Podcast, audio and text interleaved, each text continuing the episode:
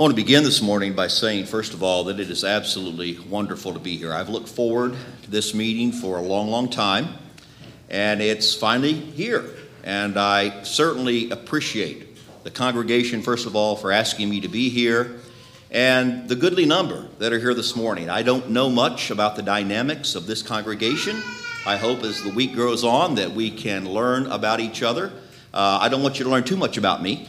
But nonetheless, it's great to see each one of you. And already, as I visited with some of you earlier in the service, I found connections that I didn't even dream might exist, including folks that uh, were from the same high school, alumni anyway, as I was back in Missouri. But really, my story starts here in Bakersfield because this is where I was born about half a century plus ago. And uh, so this is, I suppose, a little bit like coming home. But besides all that, Really, in reality, it's about being in Christ. It's about being Christians together.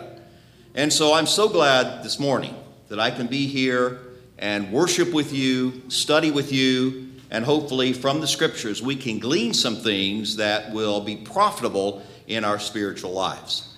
I'll probably stick with basics most of the most of the lessons and most of the week. You know, as I travel about around the country and across the world, I find that really it's the foundational principles that really cause us to be strong in the Lord. And of course, we'll do that in a variety of different ways. But this morning, I want us to focus on a passage or a group of verses that I like to go to in Matthew, the 16th chapter. I usually begin most of my meetings, which are few, but I begin usually with this particular section. And so, if perhaps you've been at one of the opening services of where I preached, you might have heard this lesson. I make no apologies for that. It's a great section because there in Matthew, the 16th chapter, Jesus is going to elicit from his apostles who he is. And you know, in reality, this morning, we are here because of the same reason that Peter confessed back in the long ago. And that is that Jesus Christ is the Son of God. You see, everything we do really is based religiously upon the authority of Jesus Christ.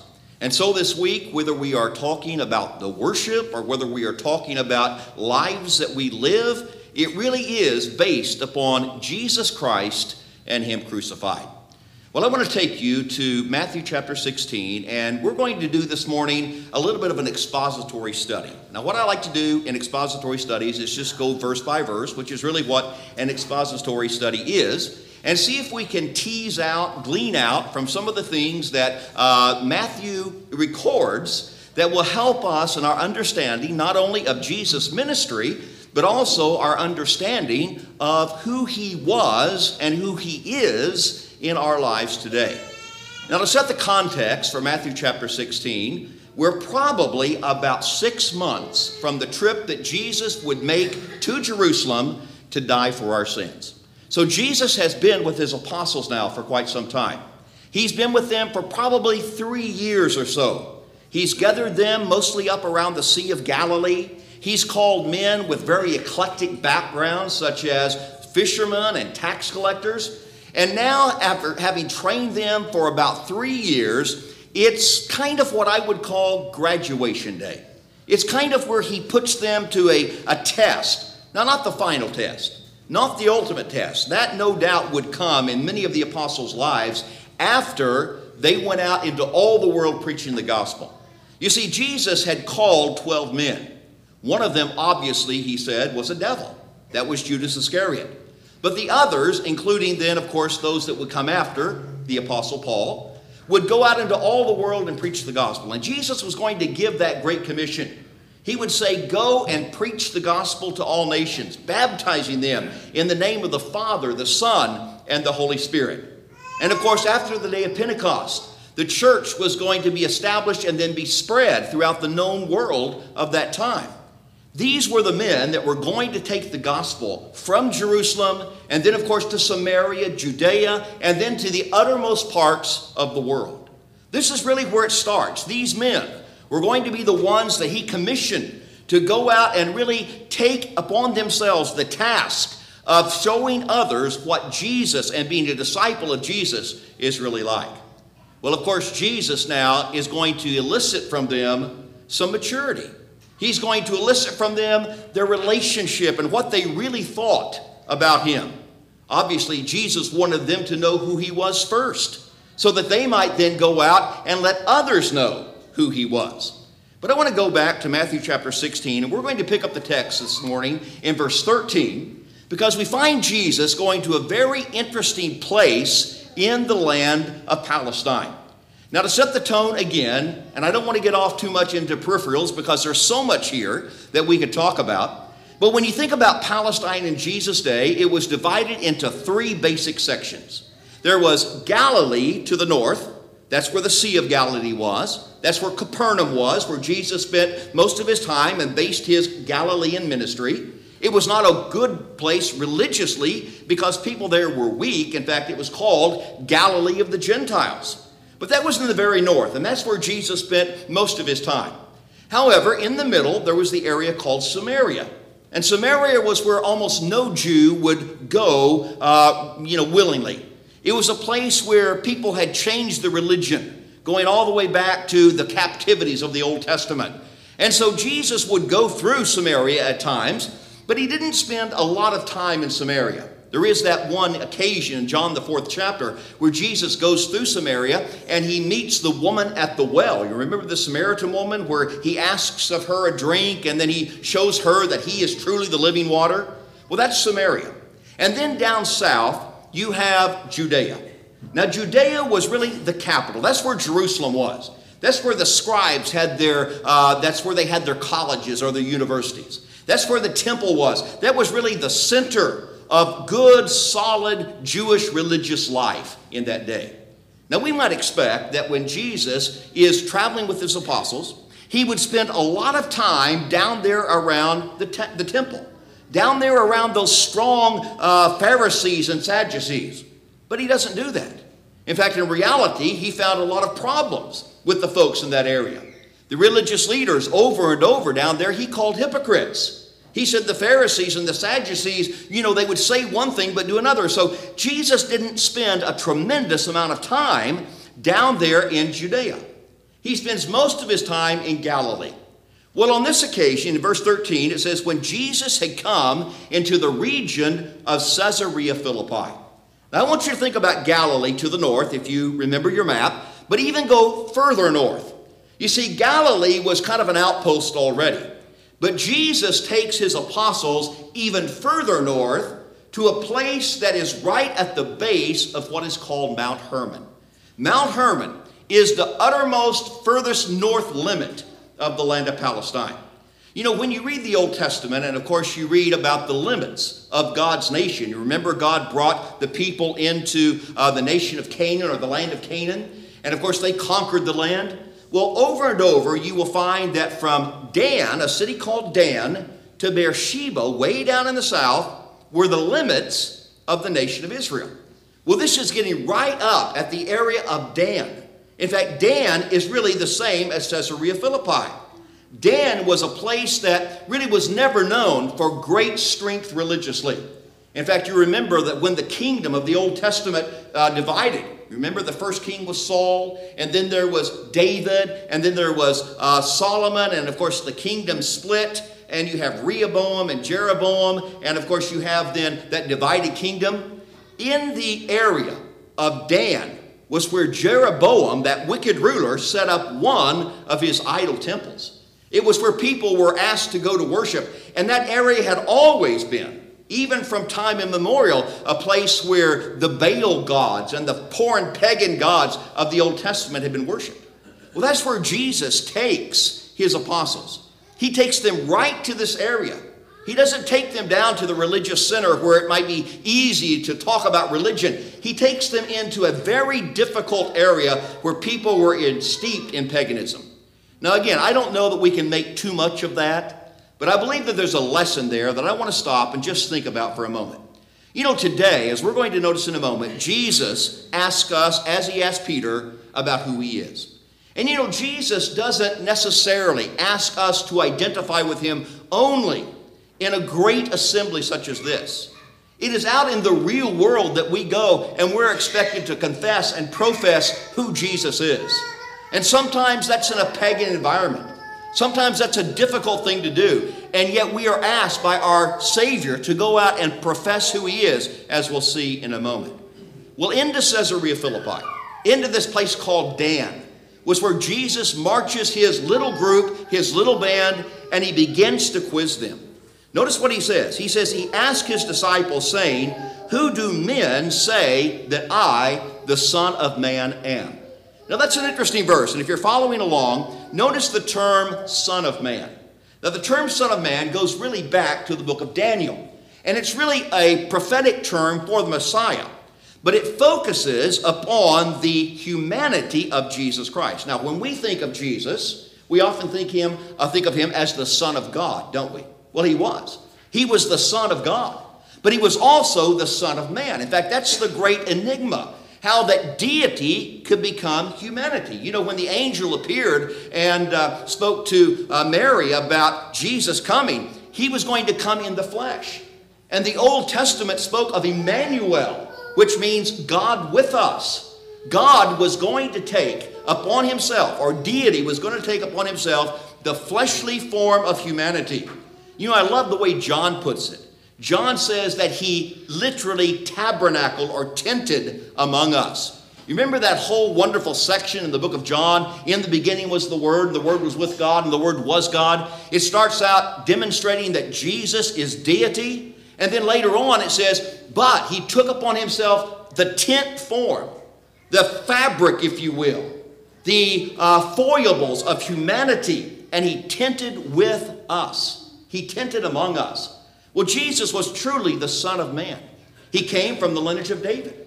In fact, that's really the whole point of Jesus' uh, lineages in first uh, in Matthew rather and in Luke. Jesus was truly the Son of Man.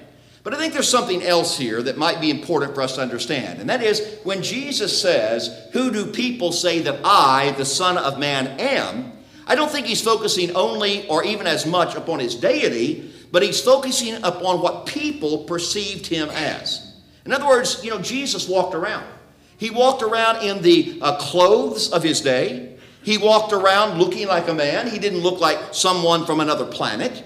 He looked like an individual just like those around him. In fact, there seems to have been, according to the book of Isaiah, nothing that really made him stand out as being beautiful or being wonderful. He didn't look like a king, he looked like a commoner. And so Jesus, as he walked the streets of Judea, and as he walked the street of Capernaum, and as he spoke with people, there were a lot of opinions about who Jesus was. They knew he was something. They knew he did a lot of interesting things. But now, not all of them, in fact, many of them did not believe that he was the Son of God. Many of them did not believe that he was deity.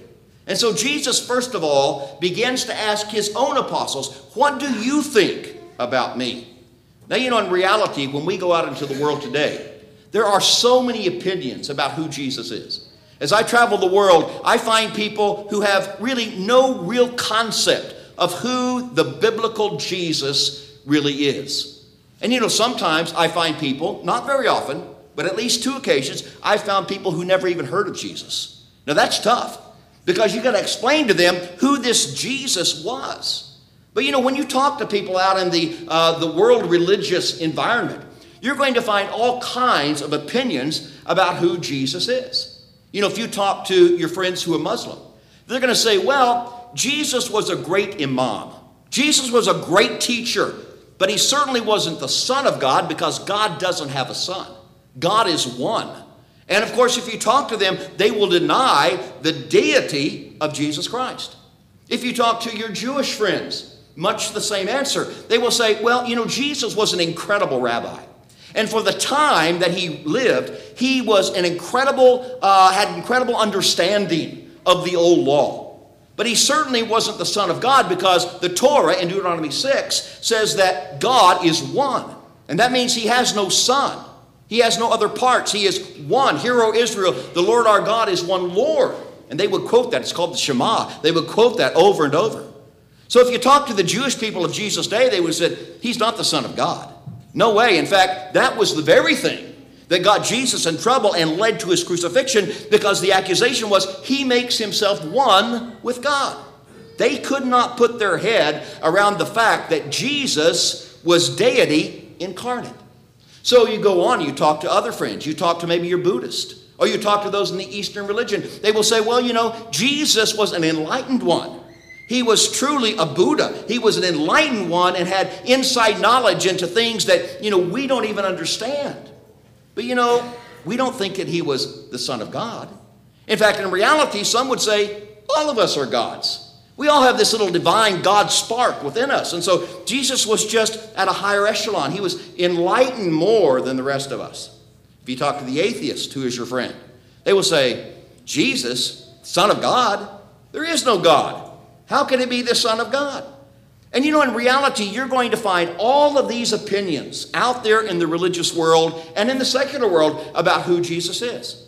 If you talk to the philosopher, he'll say Jesus was a great moralist. He was one of the people who had the ethics of his day wrapped around his finger, and there's nothing better than the Sermon on the Mount to show our relationship one with another. But not the Son of God. No way. So then, we're in an environment today, much like the apostles were. They were following this man who was indeed the Son of God. And there were so many opinions about who he was. In fact, notice who the opinions are that come back. So they said, Some say you are John the Baptist. I want to just spend a couple of seconds, and I don't want to get tied down in too many trivia because I love this chapter, and I think there are so many things that we could talk about. But John the Baptist. Now, who was John the Baptist? Well, John the Baptist was a kinsman, probably a cousin of Jesus, probably somewhere around six months older than Jesus. But John had come preparing the way. John had been the one that Malachi, the Old Testament prophet that closes out the Old Testament, prophesied of. And of course, you remember at the end of the Old Testament, there is this period of silence where God does not send from heaven any direct revelation. And then all of a sudden, about 300, 400 years later, John thunders upon the scene and says, Repent, for the kingdom of heaven is at hand. John was the preparer. He would say, Make the path straight, the king is coming. And John said, We need to repent and then he also had baptism that he threw in there as well, not as an afterthought, but as the will of God. And so John was a mighty preacher. He was a man who lived out in the wilderness. He ate grasshoppers and wild honey. He was a man of, of, of rough clothing, a really, really interesting character. Really much in the same sense of the Old Testament prophets like Elijah and Jeremiah and others. So some thought that Jesus was John the Baptist. Now, how could that be? Well, you see, John the Baptist, just a few chapters earlier in the Gospel of Matthew, had been thrown in prison and was killed. In fact, he, because of his strong preaching against Herod Antipas's illicit relationship, had his head cut off. And so some, even Herod himself, thought that John might have arisen from the dead. Now, how could that happen? Well, think about Jesus and John. Think about their message. John came preaching, the kingdom is near, the kingdom is at hand, repent. Jesus came on the heels of John's death, preaching the same thing. And so you could see how that perhaps some would say, This is John the Baptist risen from the dead, and now he is preaching the same thing that he preached before. They didn't realize that the Old Testament prophesied that there would be a forerunner, a heralder of Jesus. So some thought he was John the Baptist. Some said he's Elijah. Now, Elijah, again, was that Old Testament fiery prophet. He was the one that called down fire from heaven on Mount Carmel and burned the Philistine prophets. And, you know, it was the time of Ahab and Jezebel, a very wicked time in Israel's nation, uh, national history. And yet, again, Elijah, he's the quintessential preacher. Some thought that maybe Jesus was Elijah. There was a theory, and it is based on Malachi, but among the Jews that before the Messiah came, Elijah would physically and literally come back. Well, of course, we learn from Matthew 17, the next chapter, that Jesus shows his apostles after the great transfiguration scene that it was John the Baptist who fulfilled the type of Elijah and that Elijah was not literally coming back. But some thought this was Elijah. And then some thought it was Jeremiah. Jeremiah also was thought to, among tradition, to come back and restore things in the temple and, and get things ready for the Messiah. So you see, there was a little bit of a messianic hope. There was a little bit of a hopeful, uh, you know, thing for the Messiah to come and, and maybe, you know, get the kingdom going. But they misunderstood it. But I want to notice now as we move on quickly, Jesus now, he ignores really all of those opinions. He ignores all of that word that was floating around about who he was in his humanity as the Son of Man. But he says in verse 15, But who do you say that I am? You know, that question in the Greek is emphatic. In other words, it is almost as if Jesus is pointing his finger and saying, Who do you say that I am? And really, when we think about that question, it's incredible. Because what Jesus is saying is, What is your conviction about me? You know, it really doesn't matter today in the world. Oh, it matters, but I think you'll understand my point. What others think of Jesus? There will always be those who harbor unbelief there will always be those who really don't have time for religion or don't have time for God. But you know, in reality, as we sit here this morning and as we think about being Christians, who is it that we really think Jesus is? You know, Pilate, as Jesus stood before him, was really faced with that question. Here is this man that they are saying he's a traitor. He's one that doesn't love Caesar. He's one that should be crucified. And you know, Pilate had to make a decision about who Jesus was. I think Pilate understood that Jesus was no ordinary man. But what did Pilate do? He washed his hands, really, of that decision. He tried to get the blood of Jesus off of his hands by a ceremonial bath of his hands, and he turned Jesus over to the mobs. You see, Pilate was faced with who Jesus was, and he made the wrong decision. You know, today, who is Jesus to us? Is Jesus no more than, for our religious friends, a good moral ethical teacher? Is he no more than one who just had a lot of great insights into the nature of people? Is he no more than one who maybe came and, yes, even did miracles, but just did a lot of good stuff for people? Who is Jesus? Well, you know, if Jesus is the Son of God, then as, as, we're, going to, as we're going to notice, that has ramifications. That has implications for our own religious lives because if Jesus is the Son of God, then that means he has authority. You know, Jesus claimed that in Matthew 28, verse 18. He says, All authority is given to me in heaven and in earth. In fact, that was the very basis of the Great Commission. And if Jesus has all authority, then that means he has authority over us. And that means that our hearts must have Jesus on its throne. You know, we all have a throne in our hearts. Not a literal chair, but we have a throne in our hearts. We have a place where something of importance sits. We have an ultimate something that sits there. Maybe it's wealth. Maybe it's our spouse. Maybe it's our kids. Maybe it's our family. Maybe it's our, our, our, you know, our hobbies. Whatever the case is, we have a throne in our hearts. And you know what Jesus says? Basically, Jesus says, I will not share that throne with anybody. I will not sit on that throne and co rule your life. You are either mine totally or you're not mine at all. And I think that's a very sobering thought because how often do I want on, on that throne of my heart to say, Jesus, I want you to scoot over just a little bit. And I want to put something else here to sit by you. Have you ever been at a big Thanksgiving dinner and you know, there's just not quite enough chairs.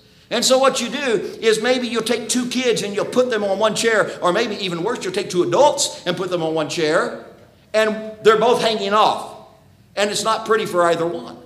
You see, it's hard to share. And Jesus says, I'm not going to do it. I want to be on the throne of your life. I am the Son of God. And if I am, then that demands that we put him first. Now, that doesn't mean we stop doing everything else. That doesn't mean that we go sit in a corner and contemplate our navels. That doesn't mean that we just go into a mountain somewhere and pray without ceasing. No, it means that we filter everything through the lens of Jesus. How can we glorify Jesus in our job? How can we glorify Jesus in our schooling? How can we glorify Jesus in the choosing of a career? It's not wrong to have any of those things, but how can we glorify Jesus? And what we need to be teaching our young people is choose the career that Jesus wants. Choose, choose the career that you want to, to some degree, but make for sure that Jesus can be exalted by your career. You know, we tell our kids, and I'm off on a different subject now, I got to get back to my topic. But we tell our kids, you can have everything. Well, first of all, no, you can't. You can't have everything. It's a pipe dream. But if we can train our kids and encourage them to choose things that will be uh, in keeping and most glorifying to Christ, they can have this world, as it were, and heaven too. Now, don't take that too far because you can't have everything. But we need to be teaching our kids and our families and ourselves, for that matter, that we filter everything through how does this affect my spiritual relationship with Jesus Christ. So when Jesus says, Who am I? and he points to his disciples and says, Who am I? Then we see the really the onus is upon us. Well, how do the apostles answer? Simon Peter answered, and he says, You are the Christ, the Son of the living God. You know, I don't know if Peter truly understood at this moment what he said. I'm not sure that Peter understood a lot of things that he said during, his, during Jesus' personal ministry. Now, after the cross, after Pentecost, I think Peter really woke up. In fact, if you read some of the events of Peter's life before Pentecost, and then you read, for example, the letters of Peter later on as an old man, it's like night and day. Peter grows up, he matures. But at this point, Peter says, You are the Christ, the Son of the living God. Now, you know, Peter hit the nail on the head. He absolutely nailed it. He says the exact right thing. Now, how does he do that? Well, I think Peter was a person a lot like us. I think Peter knew the truth. I think he had seen the truth demonstrated in Jesus' life. I think he had even been there and seen the miracles. In fact, we know he did because he was one of what we call the inner three Peter, James, and John. He was the one that would sometimes get information, as it were, or see things that none of the other apostles saw. In fact, again, I mentioned the, the transfiguration. The next chapter, it's Peter, James, and John who go probably up into Mount Hermon and see the fleshly side of Jesus sort of stripped away and the Shekinah glory of God revealed through Jesus. But how does Peter get this thing so right? Well, I think he, again, is like us. He has some firm foundation. But now Peter struggled too, didn't he? You know, when I think of Peter, I think a lot of this man who is uh, a little bit maybe ADD. He's a little bit hard to sort of pin down. He's always everywhere. You know, he's the guy that's kind of dogging Jesus, and if Jesus stops, he's running into him. He's the guy that's always asking Jesus these, these questions. He's the guy that always wants to do right. But when push comes to shove, he struggles. I think, you know, one of the situations that really portray the true Peter is out there on the Lake of Galilee. You remember when Jesus was out there walking on the water? They had been rowing all night in a storm. The apostles were in this little boat. They were about to be drowned, and Jesus comes walking on the water. And of course, initially they're terrified. They think it's a phantom, they think it's, uh, you know, this ghost. And finally, Jesus speaks to them, and Peter recognizes the voice of Jesus. And Peter says, Lord, if it's really you, have me come to you on the water. Now, Jesus says, Okay, come. I don't know if Peter then said, Oh, no, I made a, might have made a mistake. But he steps out on the water to go to Jesus, doesn't he? I think the interesting thing there about that is he actually walks on the water. He walks on the water for, I don't know, a yard, two yards.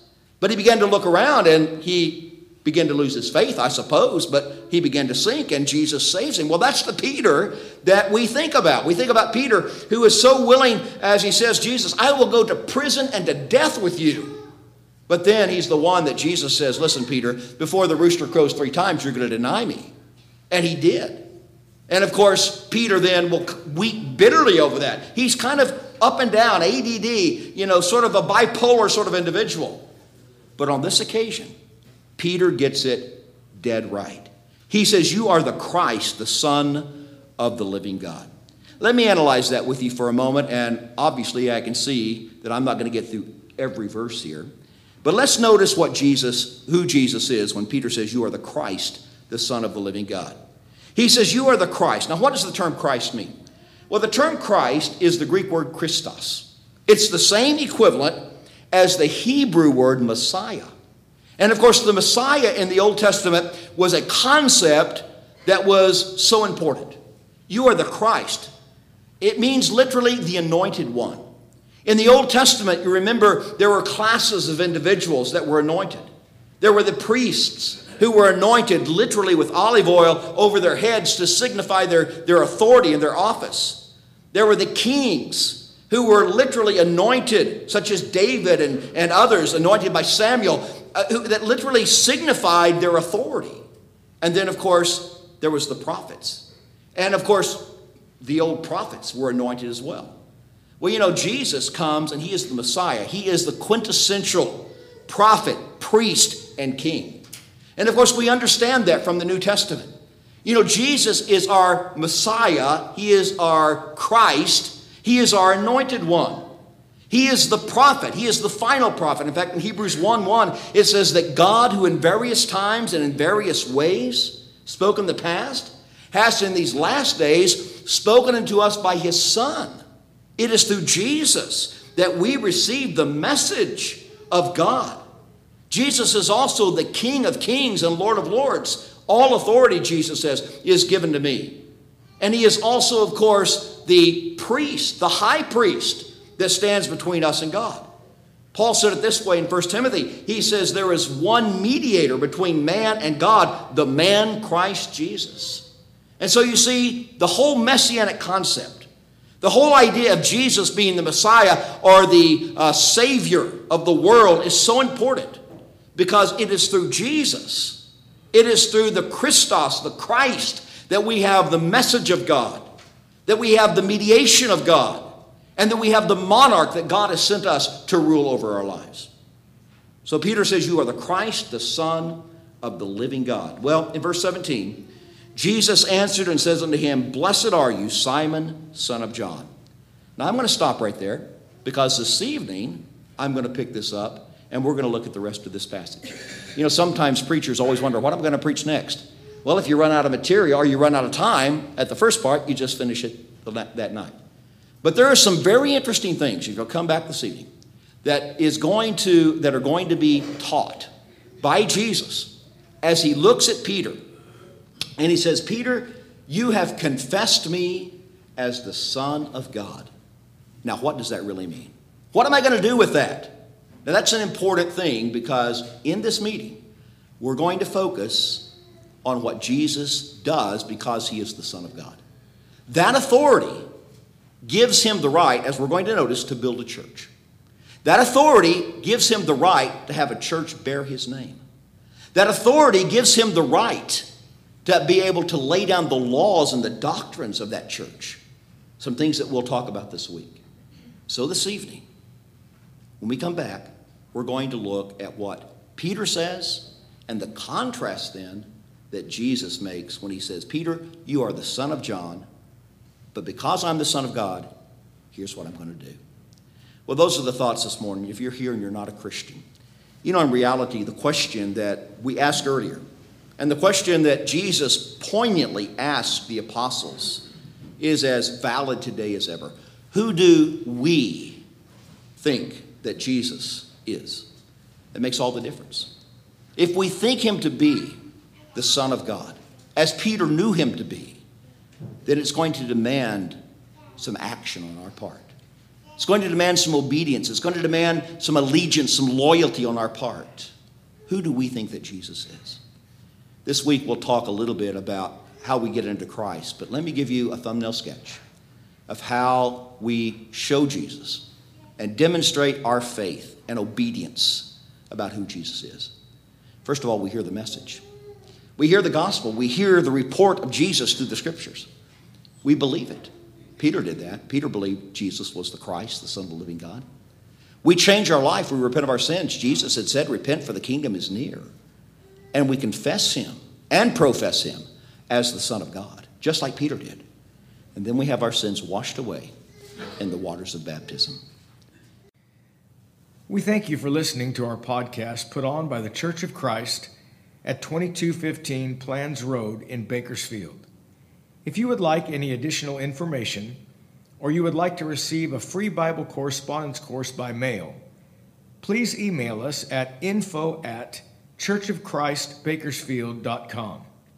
Our service times are Sundays at 10:30 a.m. and 5 p.m. and Wednesdays at 7:30 p.m.